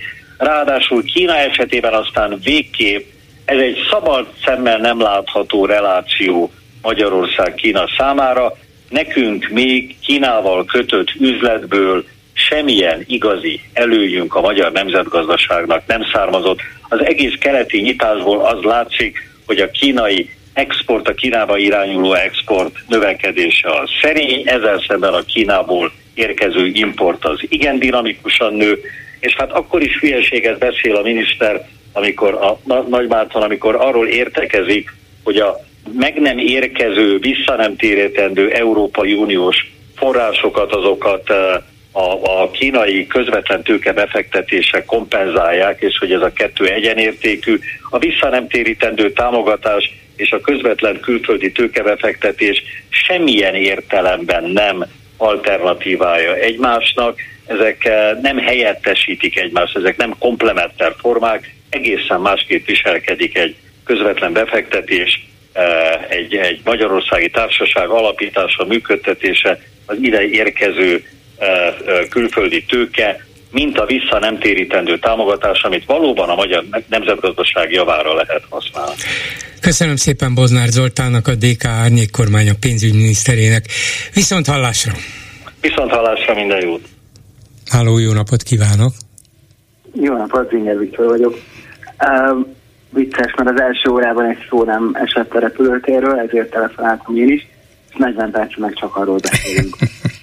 hát szó szót követ, tudja, hogy van ez. Igen. Néhány gondolatot azért hozzátennék, viszonylag jól ismerem ezt a, a szakmát, hogy a nemzetstratégiai dolog ez esetben nem a repülőtérnek a tulajdonlása, hanem a hungarokontrollnak a, a tulajdonlása, tehát a, a légirányításnak a, az állami tulajdona, de az eddig is megvan, tehát ez egy állami cég. Tehát az, azért nem kell megvenni a repülőteret. A repülőtér önmagában csak egy kvázi egy ruha vagy egy épület, ami attól lesz megélve, hogy ott vannak a földi kiszolgáló cégek, illetve a műszaki kiszolgálás.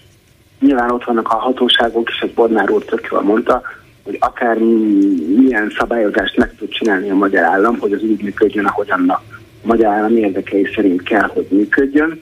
Tehát nyilván a földi kiszolgálásban résztvevő cégekbe cégeket ki tudják majd outsourcolni a barátoknak, ugyanígy a műszaki kiszolgálás, bár nem hiszem, hogy ahhoz annyira értenének. De hát az nem számít, is, majd beletanulnak, hát Istenem. Az is igaz. A, a másik pedig Miért, bocsánatot Buda... kérek, hát Tiborc István értett a városi közi közvilágításhoz? Nem. Nem, de most és, már ért. És most mennyire, mennyi lába van, amire ráállhat? Igen, meg szállodái is vannak rengeteg. Na, szóval visszatérve még arra, hogy esetleg egy kínai logisztikai központot létrehozni itt Budapesten, azért meg nem kell megvenni a Budapest Airportot, mit tudom én, 1500 milliárdért, hanem ott van 50 kilométerre a Ferihegytől, ott van még egy aszfaltsík, a Kecskeméti repülőtérnek az aszfaltsíkja, max a, a hogy hívják, átviszik Debrecenbe, vagy csak mondtam valamit. Tehát ezért nem kell kiadni 4000 milliárdot, mert ott van egy repülőtér 50 kilométerrel arrébb. Hát nem a saját több ezer milliárdjukról van szó, hanem a miénkről. A, tudom, igen. Azért ez nem mindegy. Ha a sajátjukéről lenne szó, akkor lehet, hogy még egyszer meggondolnák, és csak utána mondanák ki a boldogító igent. De egyébként, hogyha összerakjuk a Lölő, a Tibort, tehát a leggazdagabb meristáknak a vagyonát, akkor szerintem ők már meg tudnák venni ezt saját pénzből is. Tehát ez nem is kéne magyar állnak Igen, de, de hát azért nem várhatjuk el tőlük, hogy, hogy saját vagyonukat, vagy saját társaságaik hitelképességét kockáztassák ezzel. Biztos, ami biztos, legyen ez állami pénzből, és aztán, amikor már úgy látjuk, hogy stabil a dolog, akkor oda lehet adni a rokonoknak, barátoknak, ismerősöknek, akár magánosítani is lehet újból, nem? Így van, abszolút. Hát akkor nem, még olcsóbb nem, lesz, jobb vétel lesz Mészárosnak, hát meg a többieknek, hogyha így kapják Igen, tehát hogy a, a földi kiszolgáló cégeket elég lenne csak megvenni, vagy csinálni helyükre egy másikat. Nem kell ezt megvenni az egész repteret. De, hát, hát, de nem mi adjuk a tanácsokat a kormánynak, ugye? Hát mi talán Igen, ilyesmit tanácsolnánk. Valószínűleg Orbán ezt eldöntötte, hogy neki az már pedig kell, aztán meg a Pistike majd üzemelteti a Tibort. Hát például, igen.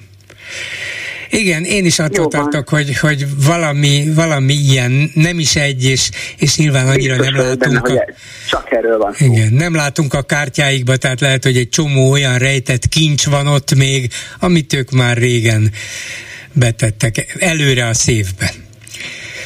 Hát, így van. Ott van például a összekötetés a, a finomítóval, a MOL finomítóval. Na. A százhalambatta. Igen. Hát jó, köszönöm. Ott tudnak Jó. Köszönöm szépen, viszont hallásra. Halló, jó napot kívánok! Üdvözletem, bolgár úr, Rász Norbert vagyok. Igen, parancsoljon. Próbálok visszafelé menni az időben.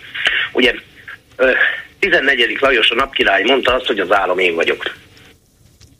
Igen. Hát, most miért kell Orbán Viktornak egy reptér? Egy az, hogy drága volt Szijjártónak a mm, repülőztetése, meg mellette a Vodafone miért kellett? Hát drága volt az internet. És most még hát drága. Millió. Most nem lesz drága a reptér. Most bolgár úr, gondoljon már abba bele. Milyen szégyen egy magyar miniszterelnöknek, vagy egy külügyminiszternek egy külső reptéről felszállni. Hát milyen dicsőség lesz majd most a nem Ferihegy, bocsánat, Liszt Ferenc reptéről felszállni az ő magángépének.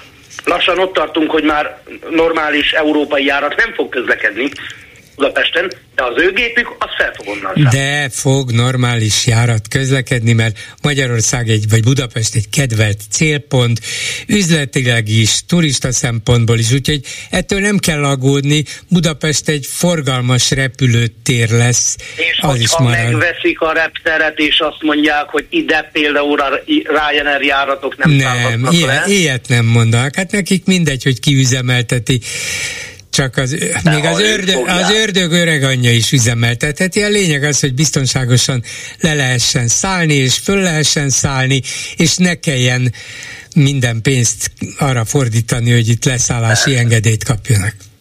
A másik dolog, itt a, ezzel a nagyon szép, most nem leszek szarkasztikus, de a tíz parancsolattal kapcsolatosan én kiemeltem egy dolgot a tíz parancsolattal kapcsolatosan, amit ugye ők folyamatosan, folyamatosan mondanak és zengenek. Na. Mi a tíz parancsolatból kilencet megszegnek. Kilencet szegnek meg, egyet betartanak. De Na. a kilencből is kiemelnék egyetlen egyet, ami, ami lényegében azt mondja, hogy a nyolcadikat ne hazudj. Na az, az azt a hét parancsolatot, amit kiemeltem, körbeöleli. Ne paráznyálkodj, ne ölj, fele barátot házastársát, mások tulajdonát, meg minden.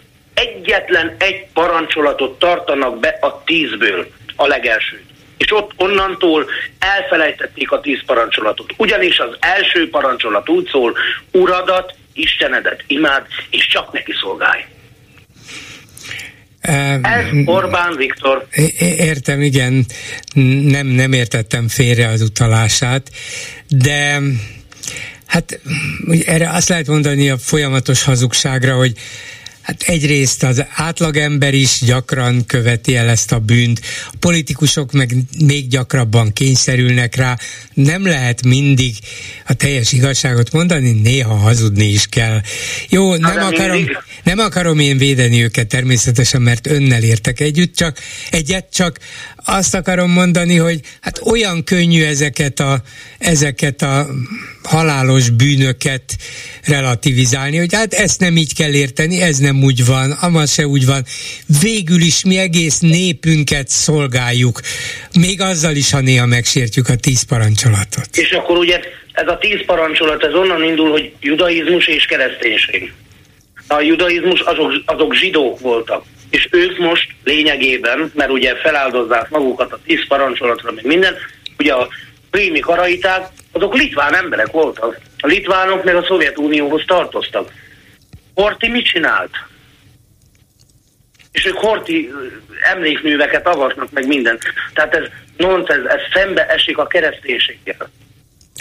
Igen, ezt mondjuk én, én is egy, egy furcsa és nem, nem hiszem, hogy véletlen megnyilvánulásnak tartom, hogy volt ez a horti koszorúzás, volt a Lázárnak a, a meglehetősen erős kijelentése Horti dicsőítéséről, és volt Kövér Lászlónak a kirohanása Jézus gyilkosainak utódairól, ami félreérthetetlen zsidózás, és hogy ez mi, miért jött elő hirtelen, hiszen olyan büszkék magukra, hogy ők nulla toleranciával viseltetnek minden jel, az antiszemitizmus minden jelével szemben. Ha ez valóban így van, akkor hogy engedhette meg magának két ilyen vezető, hogy legalábbis a gyanú, gyanú árnyékát magára vonja. A gyanú árnyéka. Ugye? Mi, mi, lehet, mi lehet ezzel a céljuk? Mert valami céljuk van, ezek valami náluk nem történnek véletlenül. Valami céljuk van, és ők ezzel a eszme, eszmei ö, felfutatással bújnak úgymond a pápa köntöse mögé? Hogy Novák Katalin kint volt a pápánál? És ilyen, ilyen kijelentéseket tettek?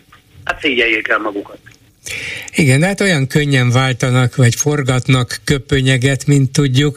A pápa az ő médiájukban évekig maga volt szinte az ördög. Egy, ilyen, egy ilyen pápa, hát tudjuk, hogy demens vénember, vagy gazember. Argentin, lipsi, igen, igen. igen. Na mo- most valahogy, mint hogyha mögéje bújnának, hogy tulajdonképpen ő az egyetlen igazi békeszerető ember a Földön, a mi Orbán Viktorunkon kívül. Szóval... Na, egyet még mondanék önnek, vagyis kérdeznék öntől, Bolgár úr, tegnapi műsorában hallottam, a demokráciával kapcsolatban volt szó. Hogy? Nincs Magyarországon demokrácia, ugye a hatházi Ákossal beszélhetek. Nincs Magyarországon Igen. demokrácia? Hát az nincs. De, na akkor, dehogy nem. Miért ne lenne? Beszélgetünk a rádióban? Igen. Beszélget, szólhat a rádió? Igen. Most hallja mindenki az öné és az én hangomat. Igaz, hogy frekvenciát nem nyertek. Miért nem nyertek frekvenciát? Hát azért, mert rosszul pályáztak. Így van. Van szabad sajtó? Természetesen van. Telex 444, igaz, hogy a kormány médi, vagy a kormány nem áll szóval. Szabad sajtóval, de van szabad sajtó. Ezt hogy van. A harmadik. Lehet plakátolni. Bárki plakátolhat bármikor, esetleg elüti egy autó. Mint az alcsútobozik polgár. Negyedik, lehet vállalkozást indítani? Ért ne lehetne? El lehet azt a vállalkozást ma Magyarországon futtatni? Milliárdossá lehet azt a vállalkozást tenni. Ja, csak majd mikor milliárdossá tesszük a vállalkozást, majd utána jön valaki kormánypárti cége, és ráteszi a kezét. Nem, akkor ezt úgy kell folytatni, hogy el lehet adni azt a sikeres vállalkozást valamilyen Jó, érdeklődőnek? Hát persze, el lehet adni. Igen, igen. Igen. Lehet szabadon szólni? Hát Persze, hogy lehet. Ebben... Csak ugye alattomos módszerekkel nálunk nem az van, hogy leesik a repülőgép, vagy kiesünk a kilencedikről, nálunk szép alattomos módszerekkel vannak némi. Az, azért, azért ez egy fokkal barátságosabb, mint a tizedik emeletről röpülni. Azért, de demokrácia van. Na, igen, Na. igen, igen, persze, persze. Csak nevetséges. Még most nevetünk rajta. Bízok benne, hogy ez a ez a demokrácia ez pozitív irányba alakul, de ha negatív irányba alakul, akkor is nagy, nagy lépnek. Köszönöm szépen, viszont hallásra. Köszönöm, viszont hallásra. És mit írnak a Facebook oldalunkon, amelynek több mint százezer követője van, és hány kommentelője? De rengeteg komment érkezett, csak míg, e, míg befejeztem a gyűjtést, addig 50 fölött volt. A többségében a reptér megvásárlásáról, de néhány gondolatot hát azért... lehet, hogy jelentkeztek, hogy mi is megvennénk, é, mi is megvennénk. Egyébként igen. Reptér eladó, veszünk, repteret igen, veszünk. Igen, hát nagyjából ez volt a kommentek tartalma, és innentől ezek nem is kell elmondanom. nem, azért elmondom. Előtte azonban a Horti témáról hoz. Ma megkérdeztem az egyik fideszes kollégát, írja az egy első kommentelő, mit szól Horti újra temetéséhez. Elmagyarázta, hogy ő voltak éppen pozitív véleményel van róla, mert ő csak egy áldozat volt, mindent is a németek csináltak, amit addig tanultuk, meg csak kommunista erők meghamisított történelme. Erre már tényleg megáll az ész és körbenéz. Hát igen, nehéz az embereket ezekből a megrögzött és pontosan nem is ismert vagy is tulajdonképpen tapasztalatok nélkül, tények nélkül, egyszerűen csak véleményként beléjük rögzült dolgokból kimozdítani. Egyszerűen ezt magában így rögzítette, ezt mondták neki, akkor ebben hisz, és mondhatunk mi akármit, lehetünk bármilyen okosak, mutathatunk történelmi könyvet, ó, ezt a történelmi könyvet azok írták, úgy írták, az nem is igaz, ami le van írva. Igen, csak általában ugye az van, hogy ha bármilyen módon elfelejtjük a történelmünket, általában arra vagyunk ítélve, hogy újra átéljük, annak nem feltétlenül előnyös volt. Tehát. Aztán akkor térjünk rá a reptérvásárlásra. Kell az a magyarnak, értékeli az másik kommentelő, alsó bögrönt pusztai Marika néninek biztosan, hogy tetszik majd a felvásárlás, igenis a repülőtér legyen magyar kézben. Az sem baj, ha azt a magyar történetesen Mészárosnak hívják. Ettől majd biztosan jobban híznak, még a röfik is. Igen, meg hát jobban ismerjük azt a kezet, hát kiben bíznánk meg. Akárkinek a kezére nem adhatjuk. Másik gondolat, jó jön majd az a reptéri rendelkezési jog, ha menekülniük kell az országból. Bár ezt nem hiszem, hogy ilyen hamar nem, megtörténne. Nem, hát egyrészt nem kell, másrészt másrészt, ha már kell, akkor már úgyis mindegy. Sokkal érdekesebb a gazdasági vonzata a kérdésnek. Repülőtér. A MÁV sorsára jut? arra sincs pénz, erre lesz. Egyébként el tudom képzelni, hogy lesz rá pénz, majd valamelyik szövetségesünktől, mármint újonnan fogadott szövetségesünktől felveszünk egy baráti hitelt, olyan kondíciók, hogy Magyarország lakosságának a következő 150 évben meg lesz a dolga, hogy mire fizessen.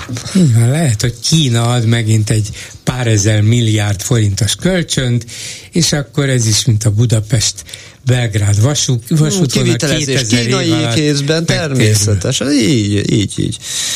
Amikor Robi, Orbán Viktor Katarban volt, itthon már mondott róla egy mondatot, mármint hogy a reptérről is tárgyaltak talán egy másik kommentelő. Az igen, hát lehet, hogy a bár, bár szakmai befektetőről beszélnek most, hogy 51%-ot venne az állam, 49 egy szakmai befektető lenne, de hát nem ismerem a katari ezzel kapcsolatos vállalatot, hát nem tudom, hogy van-e ott katari szakmai befektető. Pénzük az van, tehát befektetői titulusnak megfelelnek, hogy szakmai van-e, azt nem tudom. Szerintem ott pénzért kuncsorogtak, de lehet, hogy nem tőlük kapták, hiszen most vettek föl a szabad piacról hitelt, úgyhogy ezek szerint mégsem Katára finanszírozó. Még egy gondolat a dadaizmus jegyében ugyanebben a témában.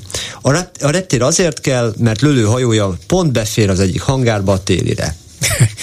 Azt hittem, hogy, hogy végül is ez a jacht egy hidroplán. Igen, nem? igen, igen. Hát mondjuk akkor nem lenne szükség hangárra se feltétlenül, de mondjuk lenne, de nem ilyen szinten.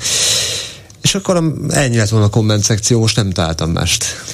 Hát azt mondta, több mint 50 van. Több mint 50, de ugyanezek a, ebben témában. Még szerencsét, hogy van itt egy hallgató is, nem csak neked kell beszélni. Köszönöm szépen, és akkor jó napot kívánok! Jó napot kívánok, Bolgár úr, Szilágyi Ágnes vagyok. Parancsoljon. Ferenc ügyében szeretnék szólni mindenkit. Már nagyon rég vacilálok. Én nagyon régen ismerem őt személyesen, és a mai napig is tartjuk a kapcsolatot. Apukámnak jó barátja volt, és miután meghalt, én meg szoktam hívni a barátait és őt is.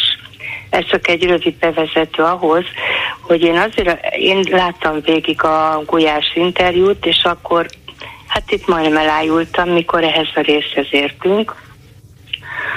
És aztán sokat gondolkodtam, hogy mit tegyek, persze fölmentem aztán a Facebook oldalára, hogy megnézem, és én már akkor láttam, hogy a lánya beírta, hogy a Feri nem a kérte a Gulyás Marcit, hogy ezt ne tegye bele.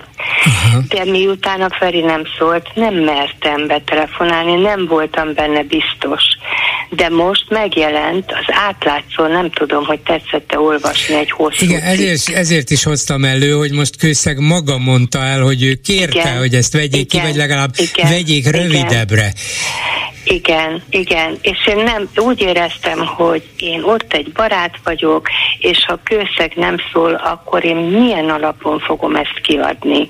Szóval volt bennem egy ilyen vacilálás, és de hát felháborítónak tartom, és én, ezt a, én a Gulyás Marcit nagyon szerettem, úttörőnek tartottam, de hát akkorát csalódtam benne. Na most az a kérdésem, Bolgár úr nem próbálta meg behívni, vagy nem akarja? De megpróbáltam néhány héttel ezelőtt, amikor a közeg interjú lement, és akkor azt mondta, hogy nem akar. Ellenben ma azt mondta a kollégámnak, akit megkértem, hogy próbálja meg újból, Igen. hogy holnap ráér és beszél. Úgyhogy uh-huh. itt lesz holnap délután beszélgetni fogunk erről. Ezek fontos erkölcsileg, etikailag, újságíró hát szakmailag, emberileg fontos kérdések. Úgyhogy kíváncsi vagyok az ő érveire és hát indokaira. Én is nagyon, mert ugye itt tulajdonképpen ez egy szöveg kontextusból kiragadott dolog volt, és ezt úgy egyben kellett volna akkor. És azon kívül ugye ez a könyv annyi mindenről szól, és szerintem Kőszeg Feri nem a pedofiliáról volt híres, már bocsánat, De, hogy ennyire, hanem azért ő az, az SZSZ és egyéb olyan politika és olyan tevékenységei voltak, amiről bőven lehetett volna beszélni. Tehát egész nyilvánvalóan is egyértelműen a pedofiliához semmi köze nem volt. És semmi. nem is erről, ugye ez csak a fideszes kontextusban kerül elő, igen, hogy akkor igen. Eh, mi a pedofil, ők minden pedofiliának neveznek, amit Persze, a homoszexualitás minden, is, igen, hogyne, igen, igen. hogyne. És ezzel kapcsolatban írja is ebbe a cikkbe, de akkor nyilván tetszett olvasni, hogy pont a Fidesznek a, a homoszexualitását előhozó és kapcsolatos dolog miatt írt ő egyáltalán erről, és, és még azt is kihangsúlyozza, ugye, hogy egyáltalán amikor ebbe a cikkbe ő írt a fiáról, és egyébként a fia is írt, nyilván gondolom akkor ezt is olvasta, de hogy hányat írunk akkor, és hogy az a a a szocializmusban volt, amikor ugye mindenki tudott erről, az iskolaigazgatótól kezdve mindenki, és akkor az nem volt egyáltalán, a kommunista diktatúrában Igen. az egyáltalán nem volt biztos, hogy ezt a tanárt miután tudják, hogy ez van, és közben a igazgató megverte a gyerekek fejét, a fia most is emlékszik rá, hogy ezt a tanárt eltávolították-e volna, és nem lett volna esetleg a fiára pikkeltek volna, vagy bármilyen bántódása történhetett volna, mert ez abban az időben azért elég jellemző volt. Hát igen, eleve ugye ezzel az egész MeToo mozgalommal az a, az egyik probléma, miközben alapvetően igazuk van azoknak, akik a régi szenvedéseiket, bántalmazásaikat, sérelmeiket hozzák elő, hogy azért a mai felfogásunkat, a mai megítélésünket ne használjuk a 40-50 évvel ezelőtti viszonyokra. Pontosan. Mert, mert ugyan a gyerekekkel és azok, azok éretlenségével visszaélni, ez sosem volt bocsánatos bűn, de azért a határok nem voltak annyira nyilvánvalóak, egyértelműek, Bizony nem, kö- könnyebben bizony nem. át lehetett ezeket ezeken menni, át lehetett lépni. szokás volt, Igen, szokás igen, volt, és nem volt fel, tehát más világ volt, hát nem lehet, nincs ezen. Nem lehet a mai szabályokat egy az egyben Nem átültetni lehet, oda. nem lehet, se oda, se vissza, és ez erre is vonatkozik szerintem, úgyhogy én nagyon örülök, hogy olvast ezt a cikket, és én Borkai nagyon távol állt tőlem, bár megnéztem kíváncsiságból, na de hát ha egyszer betiltotta, és azt adja, akkor hogy, hogy leadta? Tehát ilyenkor nincs ennek valami Hát következménye? nyilván azért arról van szó, hogy megbeszélik, hogy csinálunk egy interjút, hogyha leülsz, akkor, akkor te hozzájárulsz ehhez, és hát utólag visszaszívni, főleg egy közéleti ember részéről, az legalábbis nem ildomos, és valószínűleg jogilag nem is tudná kivédeni, hogy én ehhez nem járulok hozzá. De azért ez is egy kérdés, hogy, hogy med, meddig szabad, szóval, hogy szabad-e szakításra vinni a dolgot, vagy hogyha az illető úgy látja, hogy ez számára tragikus, inkább nem adja hozzá a nevét, akkor nem kéne inkább elfogadni, de megkérdezem ezt is Gulyás Mártontól. holnap. Megmondom őszintén, hogy az szerintem semmit nem mond, tehát semmit mondó volt Borkai részéről az az egész riport.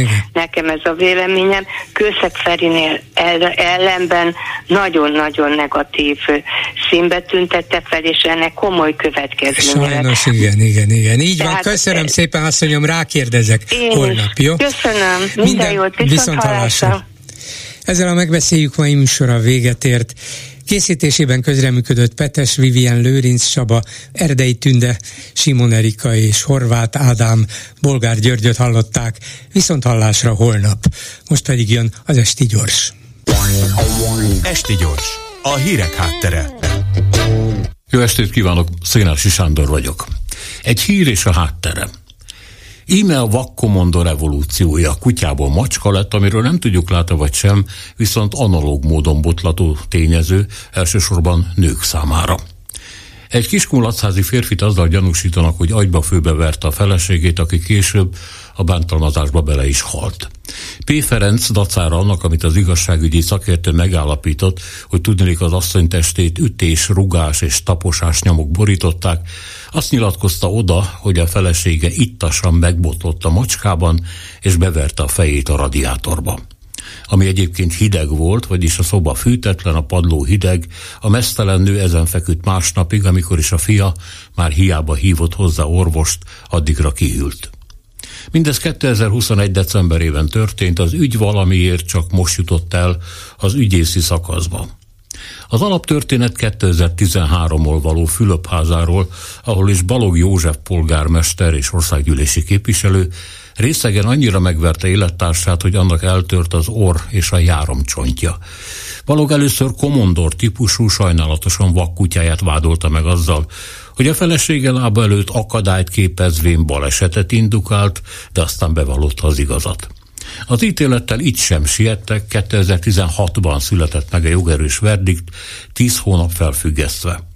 A Fidesz kizárta, a polgármesterséget elveszítette, viszont később függetlenként is bekerült a négyfős képviselő testületbe, vagyis a helyi polgárok érett megfontolás után arra jutottak, hogy választhatjuk továbbra is több mint alkalmas közügyek intézésére. A polgármester egyébként a lánya nagyné Balog Csilla lett, ezt csak úgy mondjuk.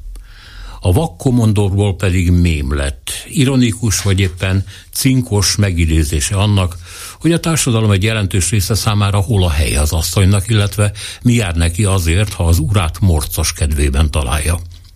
Nyugodtan feltételezhetjük, hogy a kiskunlacházi férj is hallotta ezt eleget, tárhőgött is rajta a kocsmában haverjaival, bár természetesen az sem kizárható, hogy a maska ügyében saját invencióról van szó, hasonlatosan például a tűzhasználat föltalálásához, amire az őskori világ számos pontján kerülhet egy sor egy időben.